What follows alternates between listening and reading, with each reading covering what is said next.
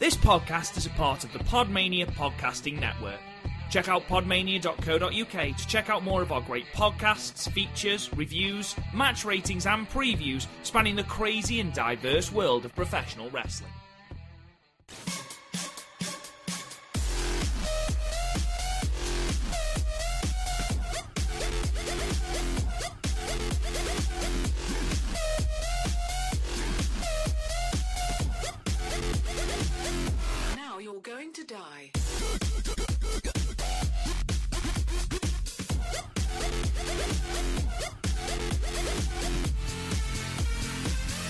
Hello, everyone, and welcome to the second episode of the Stardom Cast. I'm your host, Rob Good, and I'm joined by Chris O'Brien. How are you, Chris?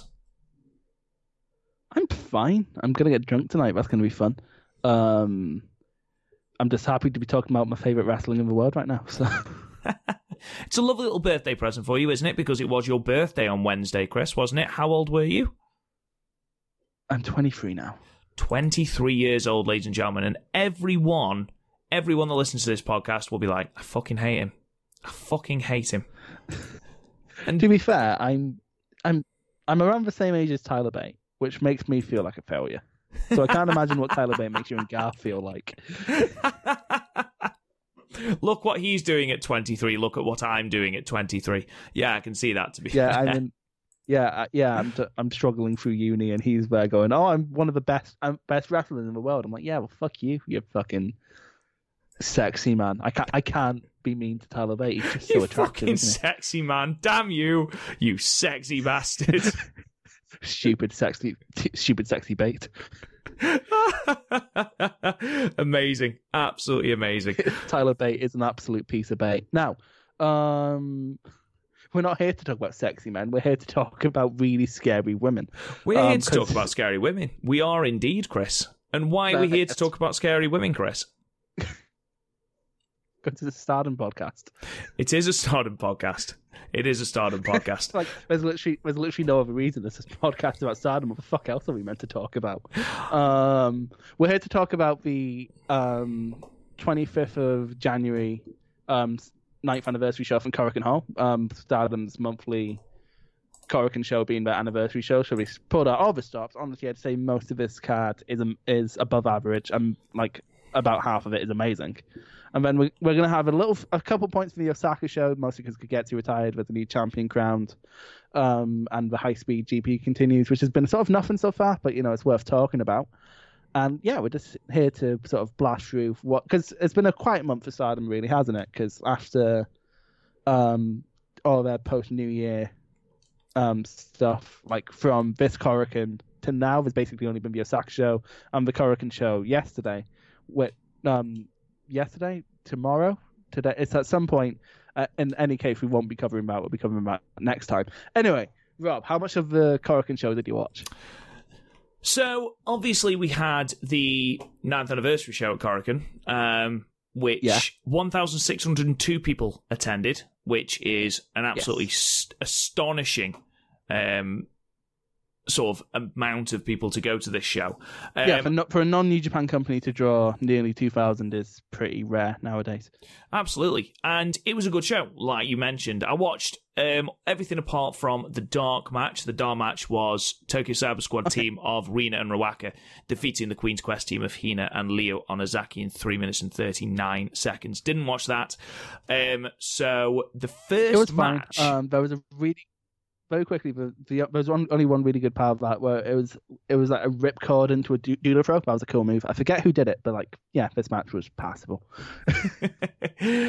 we move on then to a three-way exhibition, really, for the high-speed GP, um, with Azumi defeating Starlight Kid and Zoe Sky in six minutes and three seconds.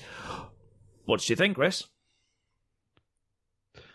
Was fun. Oh, every time Azumi and Starlight Kid gets into a ring, the match is automatically a six or above, but also never quite reaches above an eight. but this was still extremely fun. Um, Zoe Sky more than kept up, which like is very hard with Azumi and Starlight Kid because they they're basically two fucking bullets um, in the ring. No, I like I just it was a generally just an enjoyable opener, nothing groundbreaking. But honestly, for the six minutes it is, I just recommend watching it if you're going to watch through this card. Yeah, it was high speed at its finest. It was it was especially the opening was extremely quick paced. Like you said, Zoe Sky kept up. I thought her backpack stunner was great. Um, though her music doesn't fit her character in any fucking way No, whatsoever. not in any fucking way. Like, what what should she be coming out to? Though? What would you have her come out to? just I don't know anything that's not some kind of poppy princess music, which is what seemed to come on. Because at the t- during her post uh, pre-match interview, she was sort of tanning and talking about how you know she was going to beat Azumi and Starlight Kid and being effectively acting like a heel. And then her music hits, and it's like, Yeah. what the fuck is this? Honestly, honestly, I think she needs hip hop. She like she's a hip hop character. Yeah, absolutely. Sort of really embrace that as opposed to the weird techno dance music that we seem to be enduring during that match. Um, it's a small complaint. Like you mentioned earlier, I thought Azumi and Starlight Kid's exchanges were the best, um, though the double sunset flip pinfall attempt looked a bit messy. Um, but apart yeah, from but that, like I think that's the spot best when you consider how young we are and how hard it is to do that spot well. Like Osprey and Sabre in the in their match barely managed to do like sun slip um flips into flips well, and they're two of the best in the world. So, and honestly, I kind of let them off on that one. yeah, fair enough. I gave it six altogether. Yeah, I'd give it a six. It's like it's very unlikely for a match going six minutes to reach seven, but also like a match that goes ten minutes can reach nine. So like it's weird how times work in wrestling. Anyway, the next match was The six man tag team not match, much then. to talk about, to be honest. But Not you know, at all. it- Not at it, all. It was on, yeah. It was um it was a team of Natsuko Tora, Natsu ah Natsu Sumire and Saki versus um the Young Stars team of people I'm not even going to bother naming because I'm not going to have to worry about then who the names are for like five years yet. Apart from Iida, who is getting much better and I'm really enjoying her. yeah. Iida's my age. She doesn't look my age, does she? No, neither. None of this team look above about fourteen. Yeah, Iida's 22. Iida's 22. How old's Hoshino? Um, Hoshino is she's one of the young ones. Oh, Hoshino's 22 as well. Kamitani? Kamitani is 23. Oh, these are oh, I thought they all look 15. They do.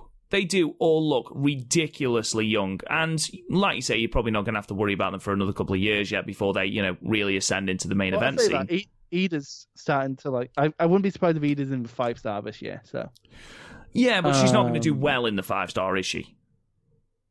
no, she's going to be a um pin eater, but or like maybe she'll take someone big to a draw.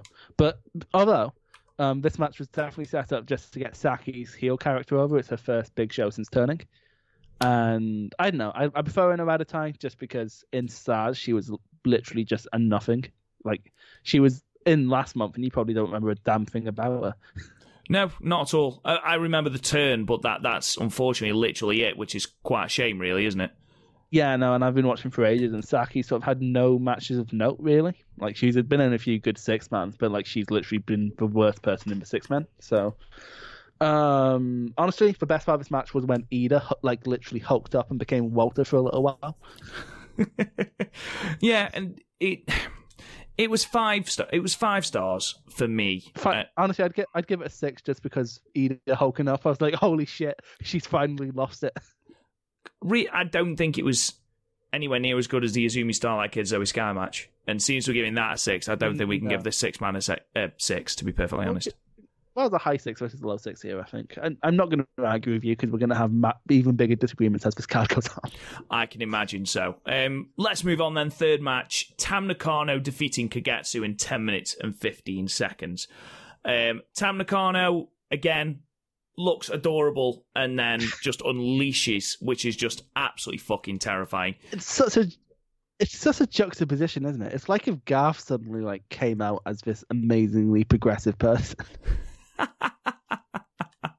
Uh, we can say what we want about Garth on this one because I don't think he's going to listen to this one. yeah, he's definitely not going to listen. Like it's like if Garth came out and was like, you know what? I agree with the person who's offended. um, This match was amazing, Kagetsu, really, really good. It's such a shame she's retiring. Obviously, I know there's. Um, she Backstage really drove stuff home here. the story in the post match. Did Kagetsu? She did, she did, and I'm glad Like, it only she went ten re- minutes as well. Yeah, but honestly, this is probably the best match under 15 minutes all year.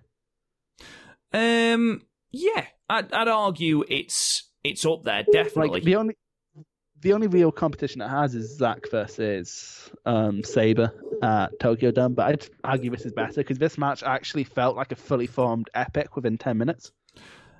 Yeah, and Like it, this- it didn't feel like 10 minutes either. It it flowed by really, really well. It, at no point did it feel like it was going too long, you know, as it wouldn't do at 10 minutes, but it, it flowed very well. The story was put together very well. Yeah, but it's flow, but also uh, the story was told like Kagetsu going up the ring, sort of just sauntering about, Yeah. and then um coming back in, and then they're just throwing bombs at each other for the rest of the match. Um, Tam Nakano is somehow getting better, and she was already one of the best at Stardom when I started watching about six months ago. Yeah, no, I agree. I mean, obviously, I've seen very limited amounts of Tam Nakano, but this was this was great. This was really, really good, and I actually preferred this to the Arisa match. Um, I'm actually inclined to agree with you. I gave it a nine. I gave it an eight, but I'm willing to give it a nine. Yeah, especially since again we have a massive disagreement coming up. But yeah, no, this match was like honestly, uh, and for at ten minutes you don't really have much of an excuse. Seriously, check this out, because then after the after the match, um, Tam getting really emotional we could get with Kagetsu going, "Thank you for letting me out of a website so I can actually follow this." Like it was, like again, it was a fully formed story within ten minutes, and like, um, it's refreshing with Stardom because again we we're in a climate a, climate in New Japan where unless there's a never open weight match, title matches feel like they have to go 25 or longer. Whereas in like Stardom, we're just sort of like we'll let we'll give them as much time as they need, and then we'll just let them get on with it. Like seriously, the runtime of this whole show is 90 minutes, and the whole thing's great. So Yeah, I agree. Um, moving on then to the first championship match of the show, and it was the Goddesses of Stardom title match, which is again Stardom's tag team titles, with the team of Bea Priestley and Jamie Hayter defeating the Tokyo Cyber Squad team and the current champions Jungle Kyona and Konami in 12 minutes and 55 seconds. I have a question, Chris, regarding this. So Yeah, obviously, Jamie at the time of re- at the time of this match, Jamie Hayter is in Oedo Tai and Bea Priestley is in Queen's Quest. Now, in our first yeah, podcast, we talked about how the units are very strict, or far more strict than they are in New Japan. So why yeah, is it? It's honestly, I think it's because um two reasons. One, there's new owners, so I think there's just people sort of getting into the scene of things with that, and also um there's been an unbelievable exodus with Oedo Tai. Like, remember it this way: with Fire Pro DLC, there's three people from Oedo Tai who went in, which was Andras, Kagetsu, and and Hazuki. Kagetsu and Hazuki have retired, and Andras got kicked out of Oedo Tai. So Oedo Tai was like very anemic. Even so, you know, So like this is sort of a this is um the turn that's happened. Um Life from the Night was all down to that and with Bea Priestley and Jamie Hayter they're an established tag team from the tag league and that's before the Bushiroad buyout. And like honestly it was just because they're the Gaijins. So Okay, so that was what I wanted to ask because that was what confused me at with you having obviously said that you know the unit and factions in Stardom are far more strict than they are in New Japan. I just wanted to check that. yeah, I I I, completely I, I did completely forget that was for um that they did tag team. It's literally just because Priestley was the champion. She didn't want to team with anyone and like Azumi, basically in Queen's Quest, Azumi was already taken, which is who Bea would want to tag with. So she was like, "Fuck it, I'm having Hayter. I can do whatever the fuck I want." Fair enough. So this match then, Chris. Um, I love the dynamic between Jamie and Bea. I think it's great. Um, Jungle in this match, I thought she did a great job. Her and Jamie Hayter, Jungle as you already star here, mentioned, yeah, I Just thought the beat fact the shit out of each other. But then even when she was literally on her last leg, she's kneeling down, she's getting the shit beaten out of her by Jamie Hayter, she didn't tag out because she was like, no, I need to beat Jamie Hayter. And she didn't tag Konami in for absolutely fucking ages. And I thought that was a really, she- really good story beat. Yeah, she didn't tag in Konami until she absolutely had to. Um, like honestly, Kyona and Konami are two of the like most underpushed people in wrestling right now. It's kind of criminal, especially with Kyona. But like, actually, some of that happened on the ninth anniversary show, um, in Osaka. Um, that sort of changed, which I'm very happy about. But like, there's one spot in this match I want to mention, Rob, and it's going to seem so minor that you're going to hate me, but also like I really appreciated it. So you know how there's an unwritten rule in wrestling where like if you even touch doing a submission or a pin in um in a tag match that gets broken up. Yes, it's extremely annoying. Yes. In this, Konami came in, started kicking the shit out of Bea, and Bea didn't let go of a submission.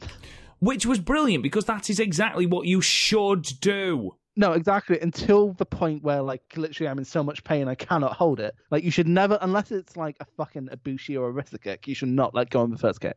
No, never. And I thought that was really, really good. There was a there was a moment as well. There was um, a tag team move between um, Konami and um, Kyo, uh, Jungle where they did a drop kick assisted power bomb onto Bea. So they got um, Bea Yeah. up in a power bomb with Jamie Hayter on the floor, and then um, I think Konami came off the top, drop kicked Bea, and the power bomb onto Jamie. I just, I really, really loved that. I thought that was great. Um, despite that, there was still some really, really botchy bits in it from Jamie Hayter. Um, Uh huh. so, for example, there was a suicide dive which looked incredibly botchy, um, and then there was a lariat which just looked it looked really really messy. Um, and I don't know, I don't know whether that it didn't take anything away from it for me that much, um, but it was something that I did notice, and it was on more than one occasion. I don't know if you noticed that, Chris. I did, and like within the grand scheme of Stardom, where everything is so crisp, being Jamie sort of stand out as not being crisp, but I think that sort of lends it to him. I think that sort of lends, like it's like in All Japan in the '90s with Hansen, how he was very different. I, so I kind of like it, but also yeah, sometimes it does look a bit messy. Um, I think, honest, but honestly, I don't, I don't, it didn't affect the match quality for me just Okay. because like the main driving force of this match was Jungle Kyona and her selling and her being one of the best in Stardom. I love Jungle so much. Yeah, it was it was really really good. Um, of course, we did have a title change here though, with Bea winning with a Japanese Ocean Cyclone suplex. Oh, she's not allowed to call her that. Oh, is she not? Do you want to hear about the drama? of course, I want to hear about the drama. Love a bit of drama. So, do you know who invented that move? Uh, Aja Kong. No, Made it. Manami. Toyota. to be fair, it was one of Kong's greatest. Tra- anyway, it was Manami Toyota, and um, Bea didn't ask permission before taking it. Right. So she's not So, allowed to call it that. So she- yeah, so she, she basically she has heat with Manami Toyota, and Stardom don't want that. Um, so it's like she called it the Queen's Landing, which I think is a better move, to be, uh, better name to be honest. Oh, absolutely. That's a far Like, better I- name. Like I'm sure there's going to be a Joshi fan listening, going, "Ugh, go watch Big Wrestling, Big Egg Wrestling Universe, you cunts." But um, I don't care. It's a better name. Fight Yeah, it. is a better name. I agree. Although Uh, like some some Joshi fans do give like that Joshi fan in Inside the Ropes. I won't name his name, but if you're in Inside the Ropes, you know him. And like he was trying to sell Joshi to someone, going, "How can someone say no to a former softcore erotica staff beating the shit out of someone?" I'm like, honestly, if that's how Joshi was explained to me, I would never to start no, it does need to be explained a little bit better than that. No, Um, exactly. Like, but you you either need to like go, hey, look, they're- they're really fast matches. Like, imagine if Lucha Underground and New Japan had a baby, or um, you need to go to do what I did and wear down um your podcast co-host for about six months before they give up. um, Jamie Hayter and Bea Priestley, of course, become the first Gaijin team to hold the Goddesses of Stardom title. So, Yeah, I believe a Gaijin has held the title, but not a Gaijin team. no, Um, I'll double check that right now because there's not been a ton of um, see um title reigns. But yeah, um, honestly, Jungle and um, Thingy have held it so long that it's not that big. I'm not that sad that they've lost it. yeah, So I'm just and like again, I think after um Bea had a had in some people's estimation a bad reign, I thought it was really good personally. Um, that yeah, it's probably the best place for her to be in the tag team division, and honestly, for the way Bea wrestles, which is very like quick, high impact, and then fucking off, I think it, I it really fits her. So um, it doesn't look like there's any. Oh no, Hailey Hatred. I think she can't be Japanese. But oh, alpha female. She's definitely not Japanese. Okay. Um. So yeah, there's been um Gaijins, but not Gaijin teams. Cool. Um, just quickly, um, do you think it's the right? Oh, what would you rate oh, this match? Well, I was going to say, do you? Yeah, don't matter. Um, I'd give it seven. See, I gave it an eight, mostly because of um the not breaking up spot. I would have given it eight, but you had two botchy spots from Jamie, and then you there was a bit that really annoyed me with being. I know it sounds like I'm being really, really picky. She was there was a snapmare, and then um, I think it was Jungle came off the ropes and hit her in the back with a kick, and B tensed about an hour and a half too early. Yeah. Um. And I know that sounds like Yeah, I'm being she- really picky. But like, I guess if ju- someone like Jungle's fairly sizable, so I guess if someone's running, uh, jung- someone like Jungle's running at you, and you know there's not enough space to do anything, that's what you do. Yeah, yeah, I suppose so. I suppose so. I'll I'll concede. I'll give it eight. That's fine. Yeah. Um. What you have to remember is that I'm really, really, really enthusiastic about Stardom, and Rob's sort of just not as enthusiastic as me. He still loves it, but like he's not as enthusiastic as me. I do enjoy watching Stardom. I wouldn't say I love it. It's it's great, and I do Well, enjoy watching it. It's it's it's really easy to watch as well, just because the show again the show's about maybe ninety minutes long if you um skip some of the promos, Yeah, which like absolutely. I do because like on like where someone like Tam versus Kagetsu, it matters, but like who the fuck cares what Zoe Sky has to say? Hey, she was tanning. That's what she had to say. Um, we Well, move on then although, to. um, go on. Sorry, if you want some good pre-match, if you if you want some good pre-match in- interviews for Stardom, go go watch some old Kris Wolf ones. Kris Wolf. They're amazing. Okay, She's like, I'm a wolf. I'm gonna eat people. fair enough. It's amazing. Fair It's enough. like, I like tasty meat. Are you tasty meat? oh my god, WWE would love shit like that. Absolutely love shit like that. Um, Good shit. we move on then to a six woman tag team match with the team. Uh, well, Julia's team. We won't uh,